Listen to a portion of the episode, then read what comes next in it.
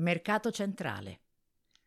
A rendere questo mercato la vera boccheria della città sono le voci, i profumi, il via vai e la convivialità di una porzione rigenerata della stazione centrale di Milano per riunire il meglio degli artigiani e dei maestri della buona cucina.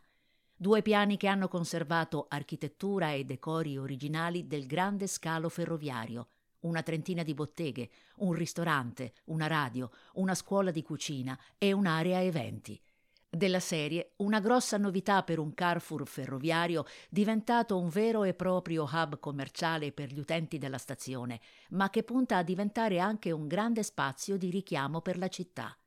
All'interno del mercato centrale, possibilità di consumare ai tavoli senza costi aggiuntivi, di acquistare piatti e prodotti per l'asporto o di richiedere il servizio di consegne a domicilio. E atmosfera speciale dopo le 18 per il rito dell'aperitivo, la cena e la movida notturna.